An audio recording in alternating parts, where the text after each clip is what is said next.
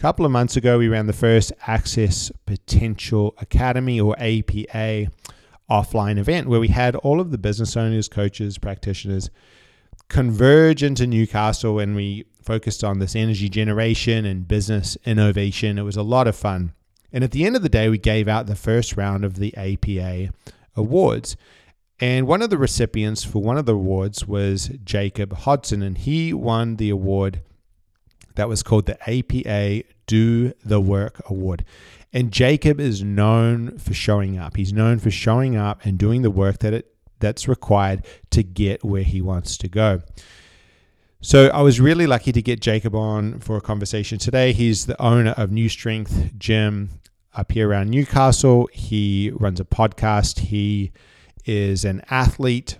He's in a lot of different sports, but also has recently climbed the ranks in strongman to win New South Wales strongest man under 90 kilo category. He's creating new opportunities. He's opening up strongman and this new way of training to a lot more people, which is really cool and really exciting. And he's also really, really passionate around, about transformation and particularly around mindset. And in this conversation, we talk a lot about this idea of belief and how powerful belief can be. So I hope you enjoy this. Uh, we hear from Jacob how he went from basically being on the couch and playing Pokemon to being New South Wales strongest man under 90 kilos and creating all this opportunity. It's a really cool one. Hope you enjoy. Thanks for listening. This is John, and you're listening to the Access Potential Podcast.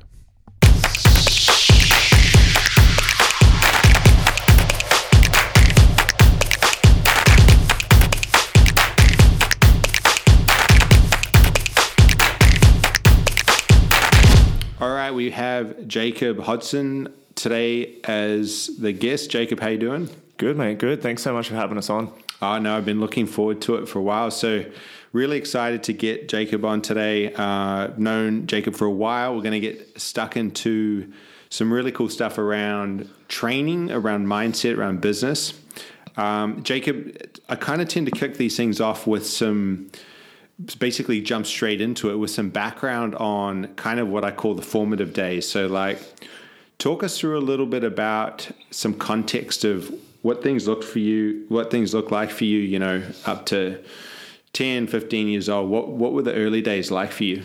Yeah, cool. Uh, so that's actually pretty interesting because given what my life's like now, a lot of people probably wouldn't realize that like I was a bit of a nerdy, shy young kid and probably spent way more hours playing uh, Game Boy, PlayStation, that sort of stuff, way more than I was active. Like I definitely loved getting out on like my bike and uh, skateboards and that sort of stuff, but I was way more into uh, Pokemon. Like I was probably the Pokemon master. Yeah. Uh, so yeah, I spent a lot of time playing that when I was a kid. I wasn't very athletic, uh, which was um, it just didn't didn't come naturally to me. I wasn't super into it at first. Uh, I did play soccer, but I realistically like I hung around people who played soccer, uh, so it was a good social thing for me, and I, it helped me make a lot of friends. But I, I wasn't really good at that sort of stuff at all, uh, going in through those ages. And um, I was a pretty switched on kid. Like I, I took to a lot of academic stuff really, really well. Uh, so much so that my dad's uncle uh,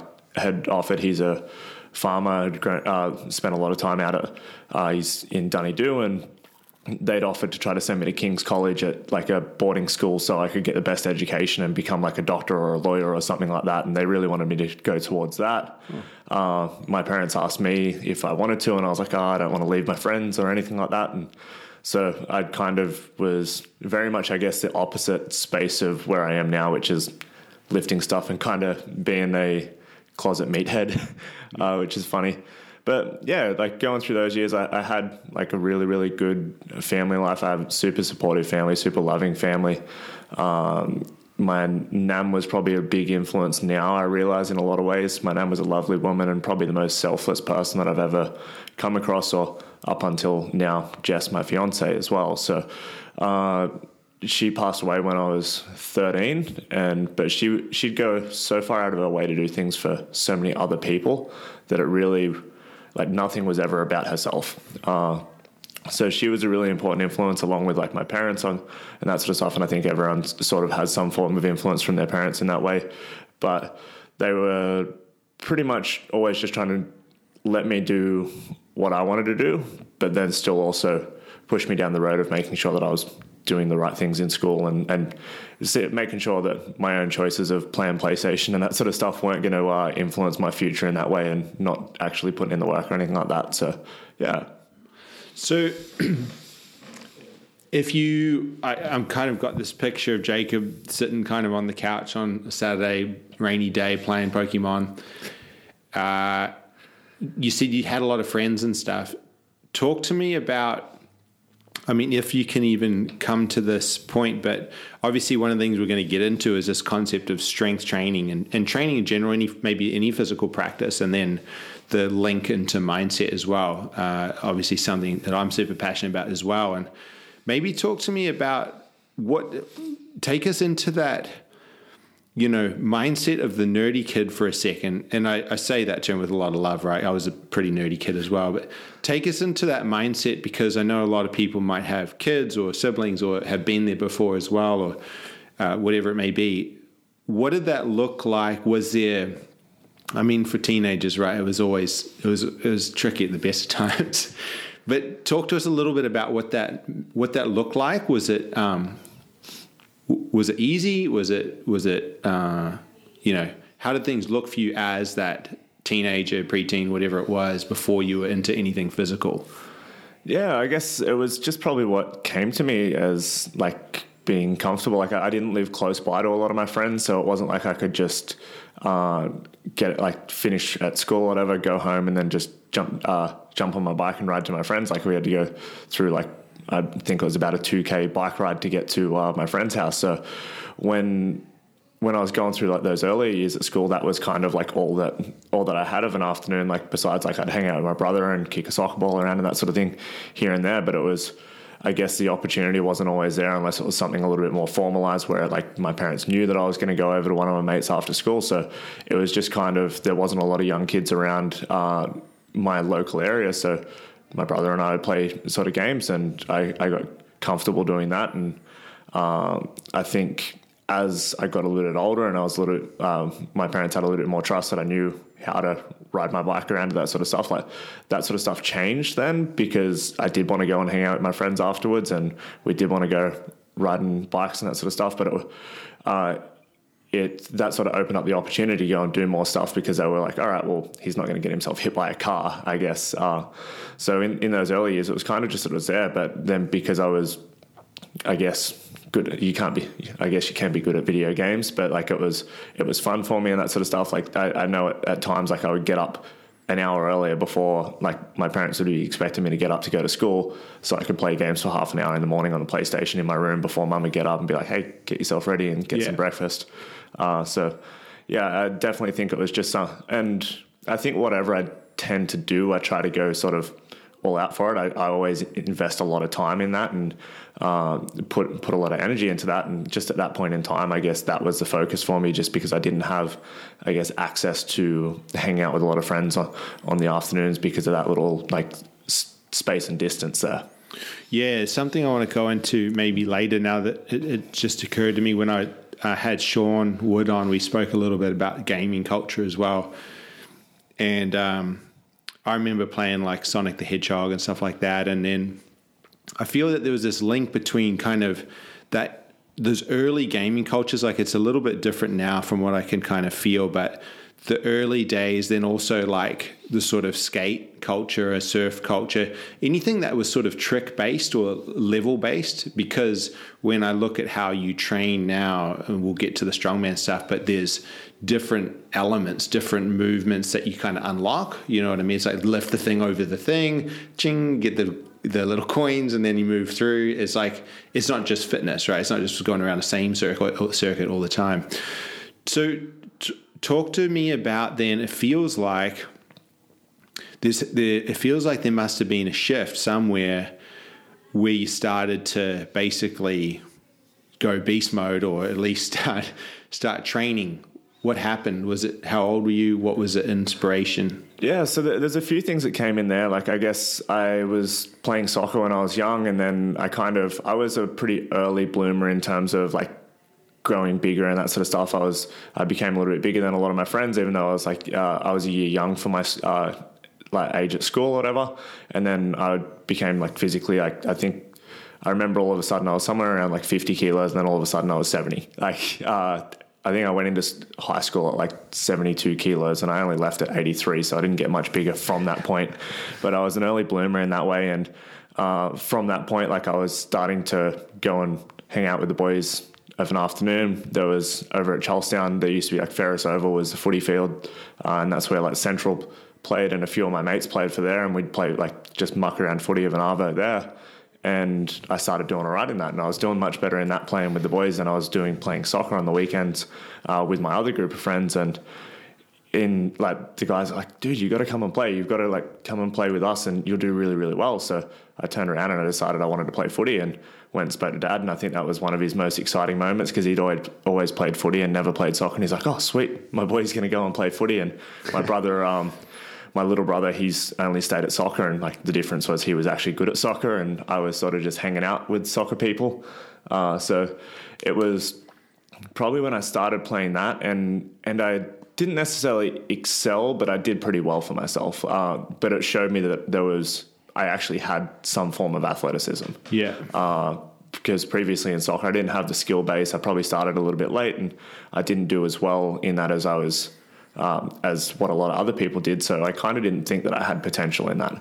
I went to footy and I was out muscling people. I was my first year. I scored more tries than anyone else in our team, and I was playing in the front row. Um, and was just bustling over people. I was scoring runaways. Like I think a couple of like off the kickoff, taking the ball back and went straight through and scored tries. And I was like, oh, maybe I can be good at this. Maybe I can have a good crack at this sort of stuff. So I was like, well, how do I get better? And one of the things that popped up was a good friend of mine, Tim, his uncle was quite a good football player and, and he lifted weights a lot. And he was like, oh, like, we got to start lifting weights. We'll, we'll get bigger. And as always, like you convinced that like you lift a weight and you're Arnold Schwarzenegger. Like, so we're like, we're going to be huge next season. We're going to be dominating everyone. That's obviously not the truth as we know now, uh, but it was quite interesting that like that was what sparked my interest in lifting weights. And then from there, I actually like we'd been doing push-ups in the uh, like push-ups and sit-ups and that sort of thing by myself in like the in the bedroom before I go to bed, or like just the boys and us we, would do it at footy training and that sort of thing, and we'd do extras. And Dad ended up buying me for Christmas one year a pair of dumbbells, and um, it's quite an interesting thing of like how something that seems so insignificant, like a little like spin lock pair of dumbbells, can end up being the catalyst that allowed for my journey now, which has been, I think that was my, I was 13 at the time. Uh, I'm 26 now, so like half of my life has since that point been involved in training and in, in lifting weights and that sort of stuff. And I think I was because of my background of being like being not very social, spending a lot of like time playing like playing video games, that sort of stuff. I wasn't the most comfortable kid outside of my like outside of my own friendships groups and that sort of stuff. I was pretty shy. I wasn't the most, I wasn't the best at making new friends in those sort of uh, in those sort of ways. And I went from there to like I started being better athletically and I started training and I was getting stronger and I could feel myself getting better. I was getting better on the field and from that, all the other guys from footy were looking up to me because it's like, oh, Jacob's doing really well. And then I guess that just gave me confidence to that I was like, oh, this training stuff works. Like it's mm. changing everything. It's not just changing how like strong I am or that sort of stuff. So I, I had quite a big transformation both on the field and then off it as well. I, I started gaining the confidence to be able to like make new friends. I started uh, pre- previous to that, I was not very confident talking to girls. I think uh, two years into that journey, Jess and I met, and or we'd known each other, but we started talking, and uh, then from there we started dating, and we're I think now eleven years into a relationship, twelve years. Jess, don't listen to this. I'll be in trouble if I don't know exactly. But yeah, like all these things started off the back end of like a little pair of dumbbells that was a Christmas present. Like, yeah. So that that's pretty amazing when I go back and think about it. That's such a small thing that like you wouldn't think of that being a, an awesome present, but to look back on it as like, oh, that that changed everything. Mm. Yeah, I you know it really resonates. I remember I would have been probably 15 or 16 and I remember my dad started to go to the gym and started to get stronger and I was like and, and it must have been I don't remember but it must have been something that sparked because like a year or so later I found a mate we'd go in and start you know doing all the wrong things at a gym and trying just trying but it does it definitely sparks something having that uh, early inspiration. So then you basically got hooked, decided to open a gym, become a trainer? Like, is that how it sort of went from there? Or yeah, pretty much. Like, I, I think in that time, like, I, I, didn't know what I necessarily wanted to do when I grew up, or I don't think I've still grown up now. I'm still a big kid in a lot of ways, uh, but I think I I was looking out for something, and then I discovered these. Uh, thing like these guys called strength coaches and they were working with like elite sports and like I loved my footy and I loved like I was like, I love lifting and training, and I was like, maybe that could be the outlet for me. Like, so I was like, well, what's the first bit of getting to that? Is like I should probably get my personal training certificates. Uh, I was my parents always wanted me to do like um, go into like physio or something like that. So I was like, oh, physio is like cool, but you're only working with injured people, and like, no physios are actually working with people that want to be like weapons, and uh, that has changed a little bit now. Uh, but at the time, I was like, the only physios that I knew were like come in, you put them onto like a machine. It's like you do this, you do that, mm. come back three times a week for the next six weeks, and all of a sudden you'll be better, and uh, then you can go back to playing footy or whatever it is. And that just didn't really resonate as an exciting job for me. But yeah, like helping these, like I'm a big Manly Sea Eagles supporter, and I was like the dream was to be like the strength coach for the Manly Sea Eagles. Uh, and along that journey, that changed a little bit because I realized that that sort of wasn't the right the right feel. Like I, I I went all in on like researching and like guys like Joe DeFranco, uh, Zach Even-Esh, these guys, like I'd read every blog on their website and, and like all these little details of finding out about the industry. And I went into sports science. And as I went through that process, I realized that I was like, oh, even though it would be a fun job in a lot of ways, it's not really the job that I was really wanting to do. And I was working in personal training at that time. So I guess I, I had a lot of people that I worked with that were wanting my help, and then the from knowing a few uh, people like Jess, uh, my fiance, one of her good friends is married to Aku Uate, who was playing at the Knights at the time, and then went in and I, I got to uh, train with them one day, which was super cool. Uh, being like a huge rugby league fan, even though like the Knights and Manly have like this like yeah. bit of rivalry, so I couldn't wear my Manly gear. I was like trying to keep that away from them,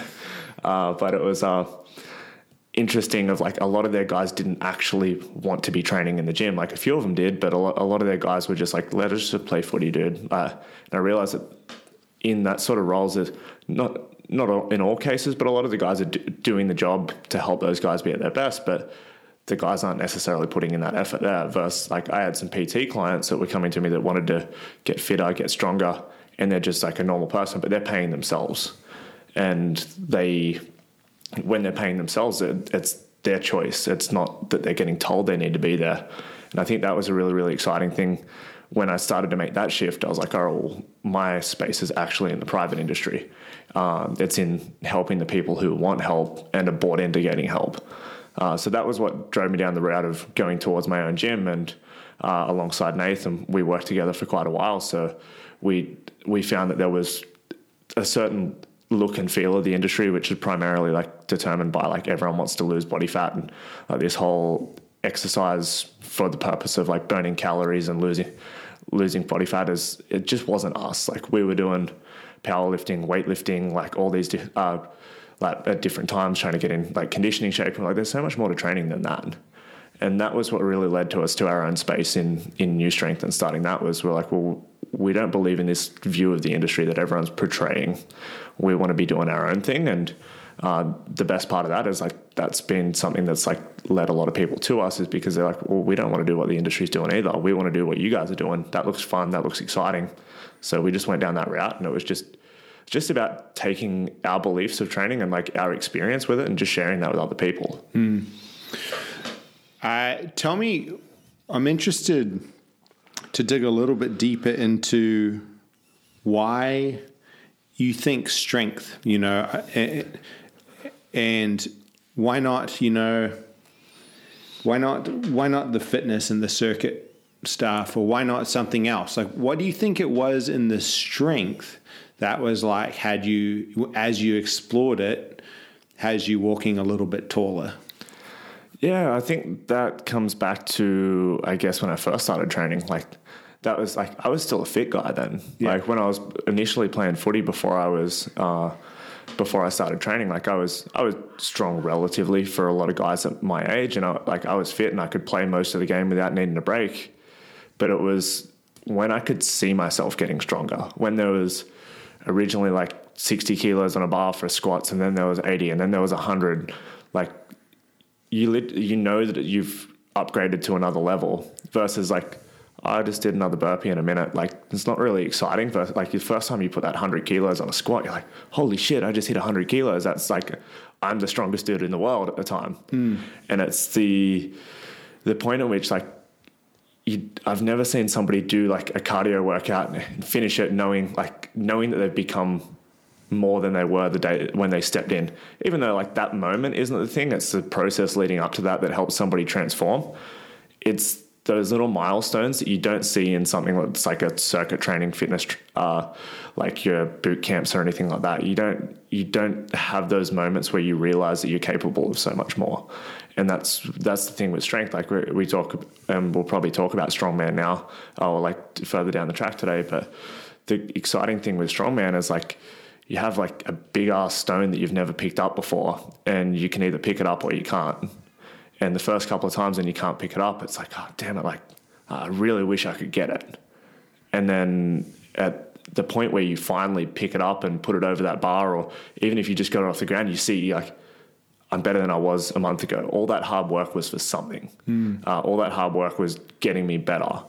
Uh, and that's the super exciting thing about it is because you see you can see and feel the transformation in yourself from strength. And I don't think, and, and it might just be my own experience with it. I'm sure that there would be other people that could make the, the argument the opposite way around. Uh, it's it's not as easy to see that in like cardio training or like circuit training or that sort of stuff. It it feels like you're working, you know, on that by by helping people with that transformation, say sixty to hundred kilos or whatever whatever it is that they're doing, it's working on the transformation level. You know, it's working on the the stronger version of yourself, the stronger the identity level versus the outcome level. Like the language that you're using is uh, is bringing up these feelings of. I don't want to use the word empowerment, but it's it's less around say VO2 max and less around like your time or, or the thing that the the specific outcome uh, and more around this really strong link or really heavy link between you did something that you couldn't do before and and that's something that you went through. I, I you know and Rod mentioned this too is I learned how to do something that I couldn't do before and you can do it too. Come with me let's let's find out how to do that together. Um, so, do you see this a lot in your clients now? A lot of the people that train with you, this this oh, transformation. that that's what I'm in the industry for, man. Like yeah. that's the most exciting like part of it for me is. And I was talking about this with uh, one of our own clients on the podcast uh, or on our podcast was.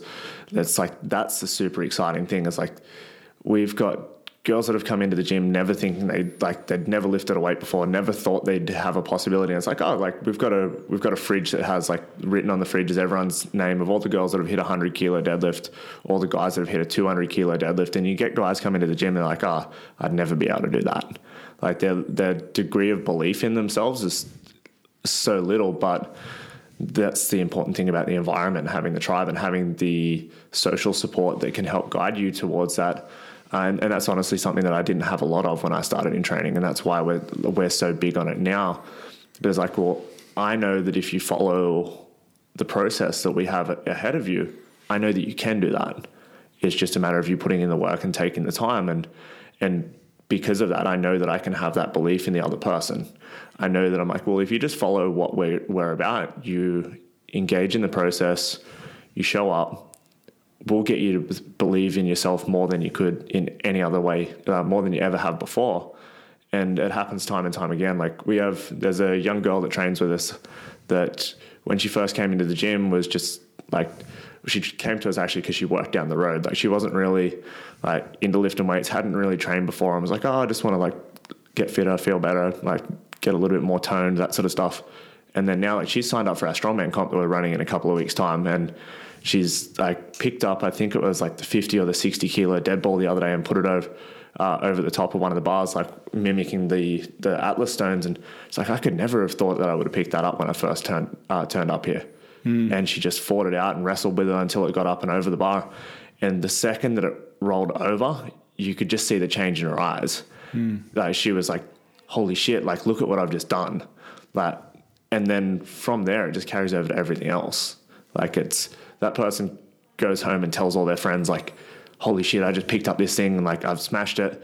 Um, I'm doing so good. Like you should come and check it out out at the gym as well, or you should try this." And uh, it's that confidence that comes off from that that that's what carried over to me with being able to not only play better on the field, but I was then I was making friends easier. I was more confident. I was being able to talk to people. I was being able to talk to girls, and eventually that led to Jess and I starting dating, and, uh, like that in itself, like has been a, a huge thing for me in life. And uh, obviously, we've been together for so long now that it's like so many of that things started off the back end of me being able to believe in myself hmm. because I built up the process of showing myself that I could be more than what I thought. Yeah, and there's a couple of things you mentioned. I'm going to come back to this this early environment or the environment that you're talking about at New Strength. But just picking up quickly on this belief, uh, you then opened a gym, and I wrote a post about this the other day where there's this concept of uh, things that are right and wrong and consensus versus non consensus. I think the guy's name was Andy Rachleff. Um, and he's talking about when you look at in venture capitalism, you're looking at startups and you're trying to pick basically a, a right concept that's non-consensus. So people don't. Then it's, it's, against the status quo, but it's right. It's proven. It's it's working. And the the problem is you've got a belief uh, hurdle because you're going to open this business and you said it's not the thing that everyone's doing. Everyone's focused on fat loss. You know it works because you went through it um, and you probably had some friends that went through it. You feel the change in the belief. How important do you think? Because now you're doing podcasts. I want to get onto the strongman stuff that you're opening up for um, for more and more people, which I think is really cool. Like democratizing strongman, which is unreal. But how you how important do you think that whether it was through strength training in this case but let's just say this work around belief that you did either incidentally or directly when you were younger and even the work that you help people with around belief in your gym how important do you think that was in making the stand for creating the thing creating the business? New strength that was different. It wasn't what everyone was doing. And continuing to push the boundaries in what you're doing now, you know, in, in the strongman and everything else? Yeah, I think um, like it's definitely, it was hugely important. And to be honest, like when I first started in the industry in personal training, like I, I don't think that I thought that what we're doing now would have been possible. Uh, not in Australia, at least. Like the, if when I looked at a lot of the guys that I was following over in the States, like the, the sporting system over there allows for it, like where a lot of people are more more inclined to go down that way. But then it was, it was probably through the start of CrossFit, to be honest. It was mm. like CrossFit boomed, and then all of a sudden, more and more people did want to do something different than just uh, go to the gym and burn calories or go to the gym and just do like an arm session. And I think that in itself helped start to change that belief for me. I was, uh, and I think the biggest part of it is like once you start to show yourself that you can believe more more is possible uh, from the training side of stuff, is you start to look for it as well. You start to look for opportunities for where where you can grow from and wh- and where things might not be the way that you used to think it was. Mm. Uh, so I think that seeing that happen through CrossFit and then seeing like people became interested in what I was doing. Like I had at, at one stage, I think I presented my first seminar within uh, WellFit, the company that I worked for, along with Nath a few years back, and all of a sudden, like the next within the next three days, I had three different people contact me to ask about training with me about like, but training with me with the stuff that I'm doing, not training with me of like here's the model. Like I don't want to do fat loss. It's like one of the guys was a pretty uh, high level rugby player and was like I need to be faster. I need to be stronger. The stuff that you do in your training looks like it's what I need. Mm. Uh, and I think those opportunities there, like you start to look for that, and then when you start to see those things, like well if there's three people that have just seen my stuff on Facebook just personally and they've came came to me asking for that, then there's more. Yeah. And over the next couple of years I started working with guys that were fighting MMA, guys that were interested in like competing in powerlifting and that sort of stuff. And even though there wasn't a heap of them at the time, it was growing more and more and there was more and more opportunities of that where I started to go, well, these like it works in CrossFit, like that's that industry's building and and obviously it's had a little it's probably hit its peak now and tapering off but the guys that have done a really good job are still staying strong there. And I was finding that more people were seeking out me for what they wanted which was what I had to offer that all of a sudden those things started to build that belief like all together. And I, I think I was looking for it. Like I was honestly getting to a point where I was a little bit burnt out in doing what I was doing and I was looking for uh, a way that I could do it within what was uniquely me and what um, and Nathan and I had like constantly be talking about it like oh if only we could do this. It's where New Strength actually like the name came from was uh, have you heard of California Strength Weightlifting Club? Yeah. Yeah. So uh, Nathan and I watch Cal Strength. Like we'd be sitting there before our training sessions and have like our phones up, like watching the latest Cal Strength video or whatever, and being like, "Holy shit! Look at how much yeah. weight that guy's lifting." Uh, and we had this ongoing joke that we were gonna like leave the company that we're working for and start a weightlifting gym called Newcastle Strength Weightlifting, and we'd just shorten it to New Strength. And then when we're finally going around to uh, actually starting a gym, we're like, well, we're, de- we're not in the weightlifting space anymore, but that's not what we want to do. But New Strength still has that ring to it, and it still had that feel of that that same desire that we had at that first point. We're like, well, that's the name. Like that's got to be the name for the for us. So I think it was just a matter of like a lot of things that we started finding opportunity to build that uh, build what we wanted and people started coming to us with interest there that it showed us that okay well if you take this onto a level where the whole place is about this mm. it'll work because uh, at the time we are working within like uh, WellFit is primarily like a women's weight loss uh, like personal training studio and they do a really great job of that but we had two guys who wanted to be like strength and performance and lifestyle coaches in that way, and we just weren't the right right fit ultimately for where we were at. And we knew that if we got ourselves into a space that was uniquely created around what we wanted to do, it was going to work. Yeah. So you've got this factory of belief transformation happening through strength. Uh, that's really cool, and and people are it's changing how people are walking through the world and helping them realize what they're capable of, the potential that they have. You mentioned when you got the dumbbells that you there's this little like little nugget of like uh, inspiration or something to continue. And I want to just ask you about the environment that you guys have at New Strength because it sounds like you found in your own experience that that and, even when you played when you rocked up at the footy people uh, footy field and there's people like hey you should you should do this like you should come with us for a bit and just try it see how you go and it's that it's that like hey come come along like so talk to me about because i know you run burgers beers and deadlifts which is a lot of fun. You've had like you know you're doing things a little bit differently. It's not always super serious.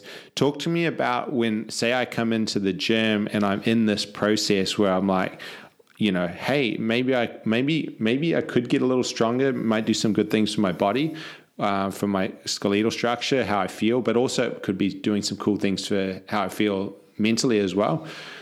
So i come into the gym it's my first time doing this stuff. What do you focus on? What's that early environment that first that what do you create for people to help with this traction to help help that change that same as what you got? You know like the equivalent of the dumbbells back then and the encouragement on the footy field. What happens at new strength yeah uh, it's definitely changed over time to be honest uh, at the start it was very much on nathan and i showing people i guess what they had missing. It was like that's probably one of my best factors as a coach is like I'm really good at identifying what's the missing link. And then it's like, okay, well, here's what's here's what needs to be worked on and if we do this, here's what you can potentially see off the back end of it because I know what happens when you when you follow this process. And it was very much about like getting in I guess followers and believers on the on the basis that we knew we could take them to somewhere they didn't know they could go to because they'd been stuck where they were for so long. Uh, and now it's like, even though that's still there, it's not the basis of what we do when people come in now. Now it's more about uh, introducing them to the brand and, and to what we believe in as a culture, introducing them to the people and like showing them stuff like, oh, here's the uh, here's the board of people's goals, and like uh, what you'll find is like people put up the goals and the next thing they're working towards, and they're crossing that off. Uh, here's the record board, and like see this person here, this person came in just like you, like, and now she could like couldn't do a pull up, and one of our girls yesterday that's been training with us for a while. I think hit six strict pull ups for the first time and took out one uh, one of the, the records in the weight categories for the girls. And she was super stoked about that. But it was like when she first started working with us, she couldn't do a pull up at all. Mm. Uh, and I think a lot of it is one introducing them to the people that are there, but also telling the stories of the people who have been been where they are, standing where they are at that point in time, and like, oh, I don't know about this, I don't know about that, and then like stuff like telling them of the the deadlift uh, board or whatever on the on the fridge, where it's like, oh, like this girl here, like Grace is one that we we use all the time because she's only like a little girl, but she's deadlifted 150 kilos. And when she first started with us, the the most weight that she'd ever lifted was basically like your pink dumbbells at like a gym. Uh, I think she used to train at the forum a little bit, and it was kind of like she'd just go there and just do like the dance classes or the step classes and that sort of stuff. And then she came along with her partner, and 12 months later, she's doing stuff that most women on the world can't do. Uh, so I, I, think now it's more so about showing them the story of where they could come to and where uh, where they could go if they if it is something that they want. And I think that's a big difference now versus back then. Back then, it used to be about like showing off what we could do mm-hmm. uh, to help them, and and now it's more so about showing what the people that, uh, that come and train with us uh, can do. It's almost interesting because it's almost full circle back to say when you're at the footy field it's like in your head you've got this possibility. Possibility is like, hey, I can play with these people, these guys, or whatever, and I could uh, maybe I could be good at this. Or the dumbbell is like you see the dumbbell, but in your head you've got Arnold Schwarzenegger, right?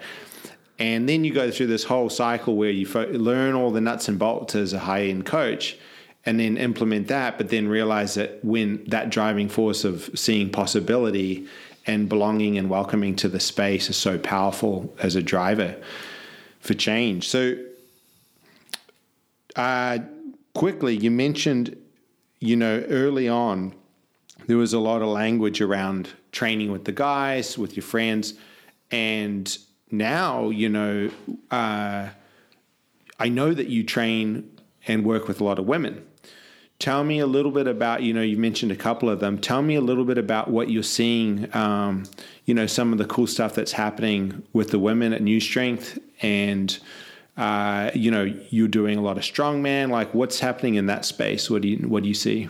Yeah, it's a it's an interesting thing because we definitely we probably don't get the most women come to our gym from like we've got quite a lot now and and they it's probably not that they have like flood floodgates open of people like coming to the gym in that sort of space but the girls that come in and like embrace what it's about just they just go next level. They're, they're doing things that I didn't think was possible like five years ago, 10 years ago when I, when I got into lifting. Mm, like, so cool. They're, they're doing stuff like I, I just mentioned Grace before, like in terms of time, like training time frame, like she beat me to 150 kilo deadlift by like a good couple of years. Mm. Uh, and that's like even a lot of the girls are accelerating at rates that I didn't think was possible a few years ago.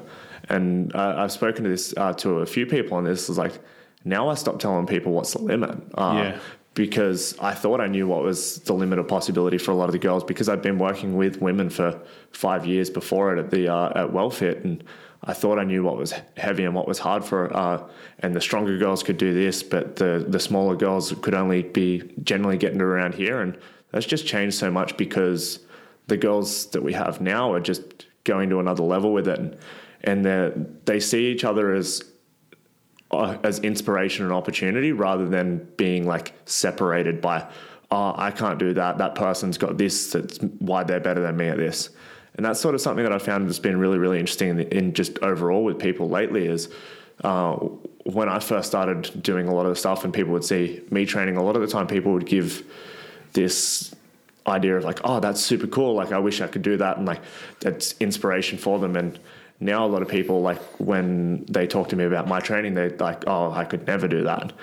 But the guys that are inside the gym and the girls that are inside the gym when they uh, when they speak to us about that is like they're inspired and they're ready to go. They're like oh like give me the next weight on the bar. Like oh and i'm like a lot of the time i'm having to hold those people back because i'm like I know that you're not ready for this right now, but I know you're keen. So we'll just slowly tinker your way up to it.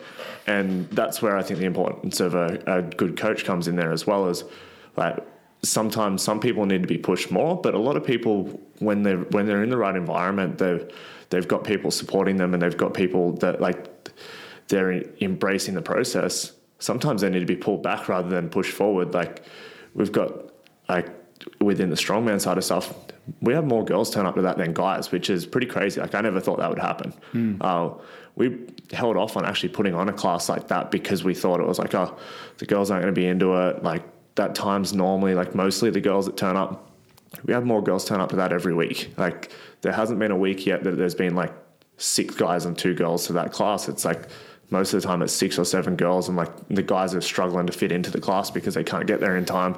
Like the girls are booked in at like the first opportunity at the start of the week. They're like, all right, that's my my time and I'm doing that and and it's super cool because they just they get in and they and they just want to see themselves doing better and they give it a good crack and they're they probably don't beat themselves up as much about it as what the guys do. Like I think the guys expect themselves to be having to do the heaviest weights possible, and the girls are just looking for growth from it. They're just looking for a new opportunity to have a bit of fun and and see what they can do. Mm. Uh, and that's probably the coolest part about it for the uh, for the girls when they're when they're engaging in that. And that's probably what's I, I wouldn't say that I have a preference on who I coach over the guys or the girls as long as they're in the right mindset. But there was definitely for a time we didn't see that come up as much uh, in the girls early on in my career in training people. It wasn't they weren't as hungry to do as much, like do more than they could do right right now. And that's the amazing thing about the girls that we have is they, they have that fire in their bellies. They're like wanting to do more, wanting to test themselves, wanting to see if they can get the big dead ball up over the uh, over the yoke bar and uh, see if they can pick up the farmer's carries and at 100 kilos or whatever it is. And yeah, that's the super exciting thing with it right now. And and I think it's a good time, and maybe um, I think it's a good time for women in strength, uh, just overall. Like mm. maybe it's because I'm lucky enough to see the, the people that I do. But I, I, think there's a lot changing in that space, and I think there's a lot of really, really awesome women that are embracing that strength culture and and showing themselves that they can do a lot more than what they what they might have grown up being told. Like girls are supposed to just like be thin and like the guys are the ones that are doing all the hard work and that sort of stuff. And yeah i think it's a good time.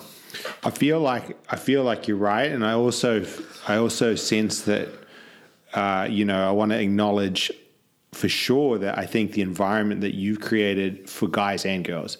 I think specifically it sounds like you're basically all in on cultivating belief. You know you've got people like they turn up and basically you through how you operate uh, how you guys run the gym and the environment it's like belief is everything Oh, 100%. That's and, it. And once they've got that, like if it doesn't matter who you are, like if that's, you know, my mom, when she got into strength training, like when she's strength training, she, she walks around completely different. Like I, I feel so strong, she'll say all the time. And it's like you've created, you've just created belief, like a mega center for belief, you mm. know? Yeah, and that, that's the cool thing, and that, and that reminds me of like my dad trains at the gym, uh, and he comes in and he just slaves away at the. Uh, he does mainly like the cardio dominant classes, and he comes into like one of the strength classes a week. And I think the last burgers, beers, and deadlifts, he got called out to work just before he was meant to come in, so he uh, ended up turning up halfway through, like just at the end of like the guys had started warming up and.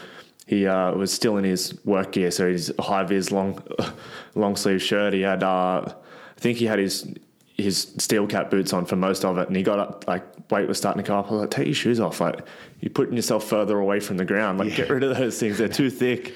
And he ended up pulling 150 kilos. And uh, my dad doesn't get as competitive with me anymore because he knows that it's probably too far gone that he can't uh, outmuscle me on a lot of things. But he's still like, he's like, what do you reckon your brother can do? Yeah. You reckon I can still kick his ass? And it's great. It's so much uh, fun in that way. And he finished up and he did the 150 and he put it down. I was like, I reckon you got 160 in the tank. He's like, oh, we'll just leave it for now. Yeah. And I saw him the next day and he's like, I reckon I've got 200. Do you reckon I can get it by the end of the year? Uh, and he's 55 now, I think, uh, 55. But he's gone from where he didn't think he could pick up anywhere near that. And all of a sudden he's like, I'm getting my name on that fridge next to all the young guys. Like, I'm Yeah, going to yeah, be the first sure. old dude on there. Yeah. Uh, and even there, it's like a huge change in belief and possibility from like a guy that I, I guess he's been coming for nearly two years now in that sort of stuff. And like two years ago, he felt like he was breaking down and slowing up and not being able to be as strong as he was and when he was younger.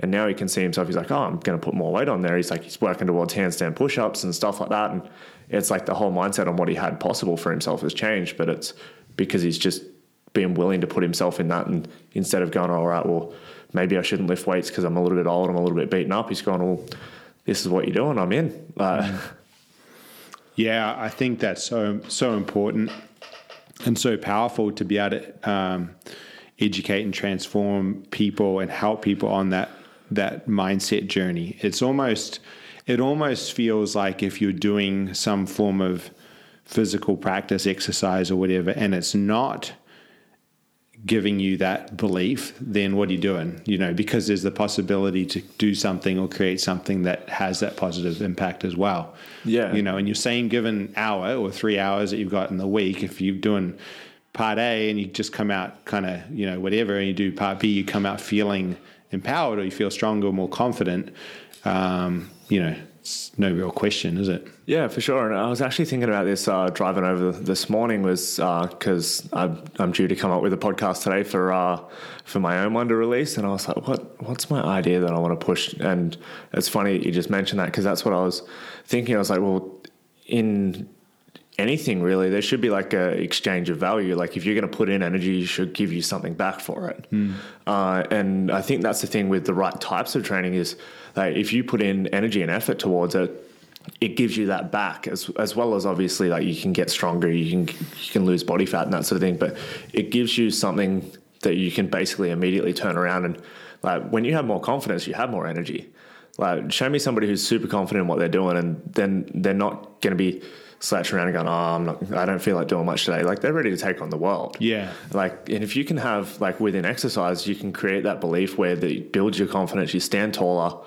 All of a sudden, like it's it's not a it's not a zero sum. Like it's a you're putting in energy and you're getting more back. It's like a, it's um like in a good investment where you can just see your money like rolling up and get more more interest out of it. Yeah, yeah, for sure. I kind of sometimes refer to that kind of as urgency as well. It's like you can feel that in your work.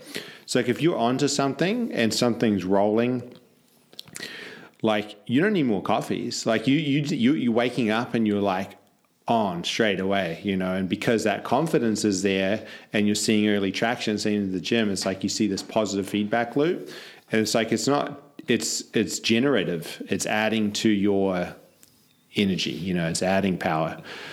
Okay, I want to ask you about, uh, and I'm mostly, or not mostly, but largely interested in this. In this also from kind of business perspective as well. You went through the uh, a, a bit of strongman, quite a lot of strongman work yourself, strongman training. Ended up as, correct me if I'm wrong here, New South Wales under 90 kilo champion. Yeah, yeah. Okay. Then people started watching what you were doing and getting inspired and you and you started to show some people some stuff and people got involved. I want to ask you about how you're opening the door. Firstly, why why you jumped into strongman, what you noticed. Let's start with that. Yeah, just start with that. Why why'd you get into lifting the heavy stones and stuff? Yeah, actually, it's an interesting uh, story because I was actually like I'd set myself up with the equipment because I always found it was cool. Like even from a young age, you see the like world's strongest man is like it's like these huge monsters doing things that are like superhuman, and the the interesting like the hard thing with it is that it's it's not scalable in a lot of ways, or it wasn't back then at least. There wasn't little stones that people could just go and pick up. There wasn't like gyms that had heavy farmers carries and that sort of stuff. Like there wasn't really like Trucks and stuff like that. yeah, like the entry level was so high. Like you had to be. It's like when you go to the uh, amusement parks and it's like you have to be this tall to ride. It's like you have to be this strong to play, and it's been that way for a long time in strongman. And I just happened to fortunately get in touch with a few guys. Uh, I had a, a young guy that I was coaching for a while that wanted to get into it, and I was one of the only places around that had some of the equipment because I'd bought logs and I'd bought that sort of stuff just because it was a fun, different thing to train with. But I had no intention of competing. I was like, I just want something different. Uh, like as I said, like I'm now 13 years into training, and like obviously you need things to keep you excited and and keep things varied up over time. And I think so. Uh, Jax was the guy that was he was a really really strong young dude, and he'd found it, and he's like, oh, I want to I want to do this and give this a crack. And I was like, oh, dude, cool, like. I'll, I'll end up giving it a crack with you because I want to help you out with this. And I knew a little bit around training for it just based off like I knew like from my sports science background and like all the specific strength and like old school like Louie Simmons style stuff that I'd, I'd grown up like into strength training and just loving that sort of stuff. And I was like, all right, well, I can figure out a lot of this sort of stuff, and there's not really somewhere else around for this guy to train, so I can help him, and we'll see. I'll see what I can learn in the process. Uh, long story short, like he ended up having a few injuries and like had a few life changes and that sort of thing, and and wasn't really into it anymore. But just around that time that that happened, I'd made some connections with a group of guys that were starting to run strongman in Newcastle, and they put on their first competition that was a qualifier for the state titles and they're like oh you should just come and do the under 90s and i was like oh i've always had this tendency to I, I do something dumb at least once a year. Uh, like something out of my comfort zone something out of the ordinary. Like i've done the spartan race trifecta weekend with minimal to no running. Like i think i ran like twice a week or whatever in the lead up like at most 10ks a week and that's like a weekend of like 40 odd 40 to 50 ks in the middle of trails and obstacles and like I just have always liked this opportunity to put myself in something where it's like rising to the occasion, I guess. Yeah. Uh, and test myself out in that. And partially because it's like exciting for me to then be able to put myself in that position, see what I can come up, up with. And two, it was always inspiring to like to my other clients when they'd see that sort of stuff. So I I'd like that sort of stuff and I was looking for something different. Like the year previous to that I'd done I did my first powerlifting meet, and the next week I ran my first half marathon. Uh, that didn't work out very good, by Yeah, I the was way. gonna say. Uh, but yeah, this strongman stuff popped up, and I was like, oh, I've got all the equipment. I can already train for it. I've been like trying to understand it and learn it anyway, and it seems like it's fun. The guys that are running the show seem to be pretty cool. And I turned up in that first comp, and I placed fourth, and I was like, oh, it's not too bad. I'm pretty happy with that. And I had a, a dude who now has become a good uh, good friend through Strongman. He he was uh, standing next to me after the final event, and he tapped me on the shoulder. and He's like, "Dude, you have to stick with this." And I was like, he hadn't actually spoken to me all day. Like he was one of the like the meanest like looking competitors or whatever, and just hadn't said a word to me all day. And the first words, he's like, "Dude, stay with this." And I was like, "Okay, man, sounds good." And he's like, "No, seriously." Like he's like, me, him, the other guy that all beat you have all been at the top level in the country, and you did your best to stick with us, and you've never done this before. So you need to actually give this a crack. You'll you'll be at state titles. I want to see you there in a couple of months. And I was like, okay, like here's like a guy that believes in me to give, give it a crack. I, I guess now that I talk about it, it's very similar to that sim- starting point yeah, of footy. And yeah. and so Jared messaged me a couple of days later and was like, "So you going to states?" And I was like, "Oh, I guess so." Uh, so then I turned up at the state titles and I ended up placing fifth in that one there. And same thing again. The, the four guys that beat me were all like had been to the Arnold's and were all really really high level dudes. And I was like, "Oh, maybe I am doing all right at this." The the dude that actually f- finished behind me had been to the Arnold's as well, and I was like. Well, I've beaten one of the guys that's been there. Like, let's see what I can do with this. And I kind of had a few months away from it, and then I was ready to kick into something new, and I, I hit up one of the guys that I, I got to know through there that was really switched on, and hired him as a coach, and jumped into that. And I guess at that point, I was just all in. It was it was fun. It was exciting. Um, when once I'd actually gone all in on it, I started winning. Like I think I won. Well, out of the since I started working with Brad last year as as my coach, I've won every show except the Arnold's that I've been at. Um, ended up winning the New South Wales Strongest Man, and all of a sudden, more people started asking me about it. And I was still kind of pretty casual about it, even though I'm still like I'm, I'm training hard for it. Like I'm kind of pretty relaxed. Like I'm like, oh, strongman's cool, but nobody really cares. It's only strongman. It's a pretty small sport and more and more people are like, oh, can you help me do that? Like, mm. I want to learn how to, I want to learn how to do the stones and the farmers and the yokes and that sort of stuff. And mm. it started to make me realize I was like, hold on, this is an opportunity for people to like the same sort of thing that we've been doing with training in general, but it gives them an outlet mm. and it gives them something where there's a very big, obvious like opportunity to do something remarkable. Yeah.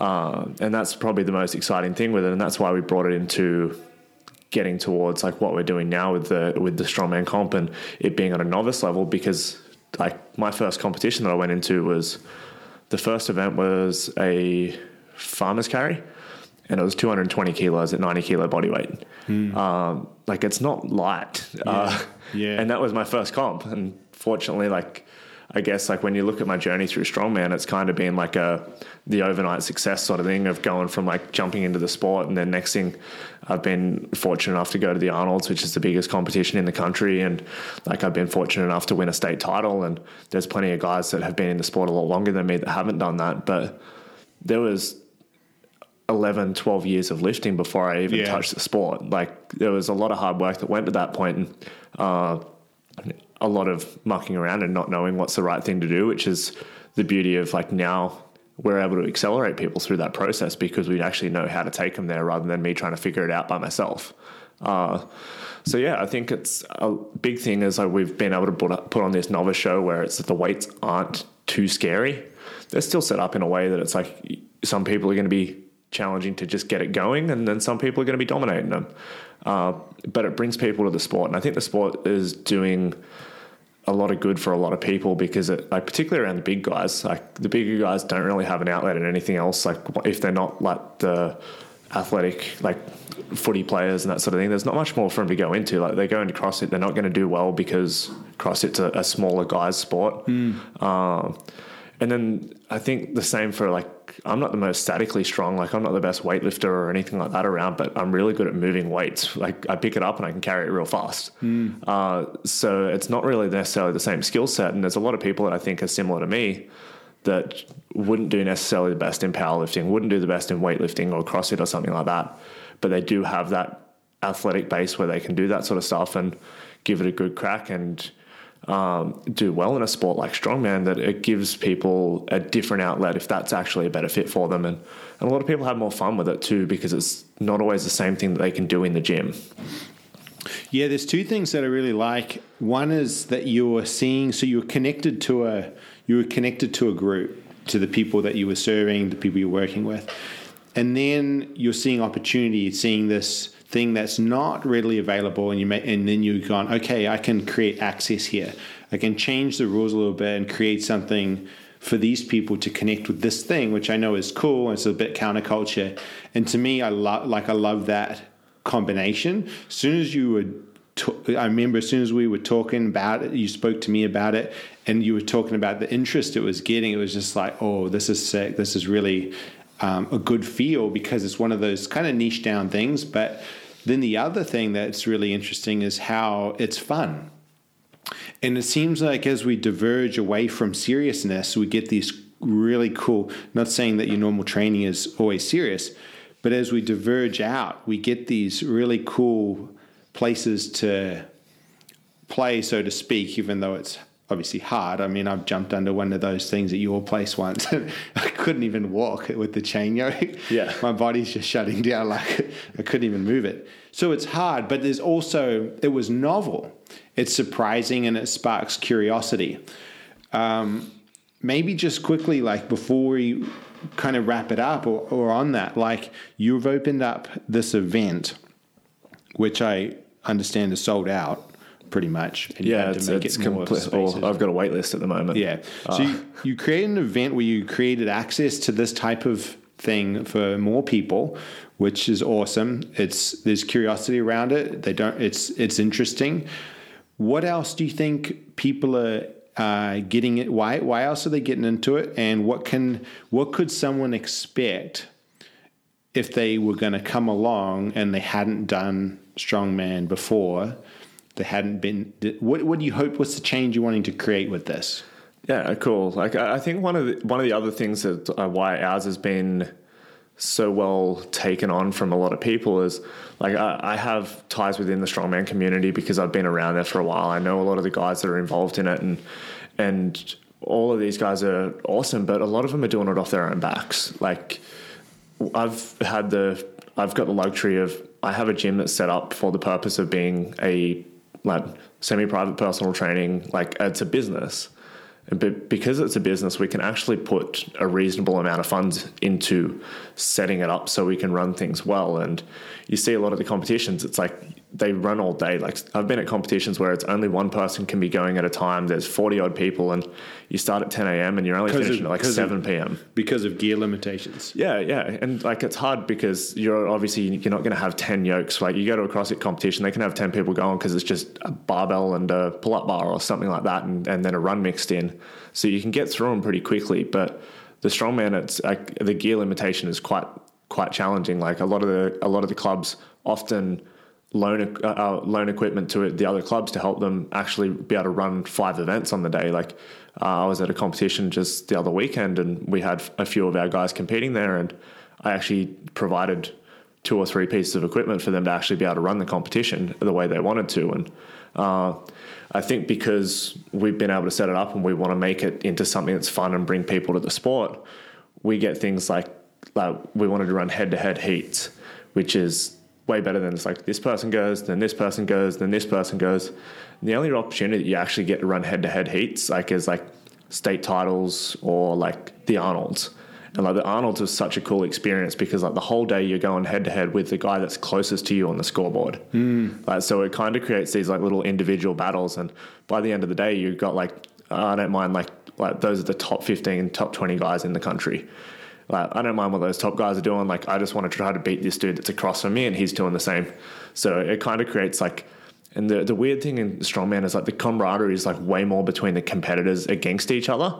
Like, you want to crush it, but you want to see the other dude crush it too.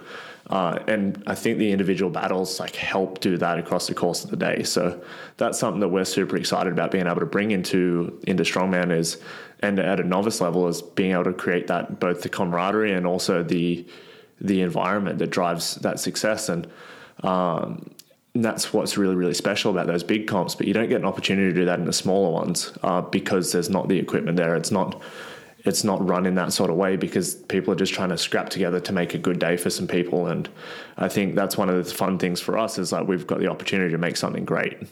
Um, and that's been our focus like how do we make this that there's a whole bunch of people? Like we've probably got we have 54 competitors booked in at the moment and of that 54 I think there's probably 10 people who have actually done some strongman before.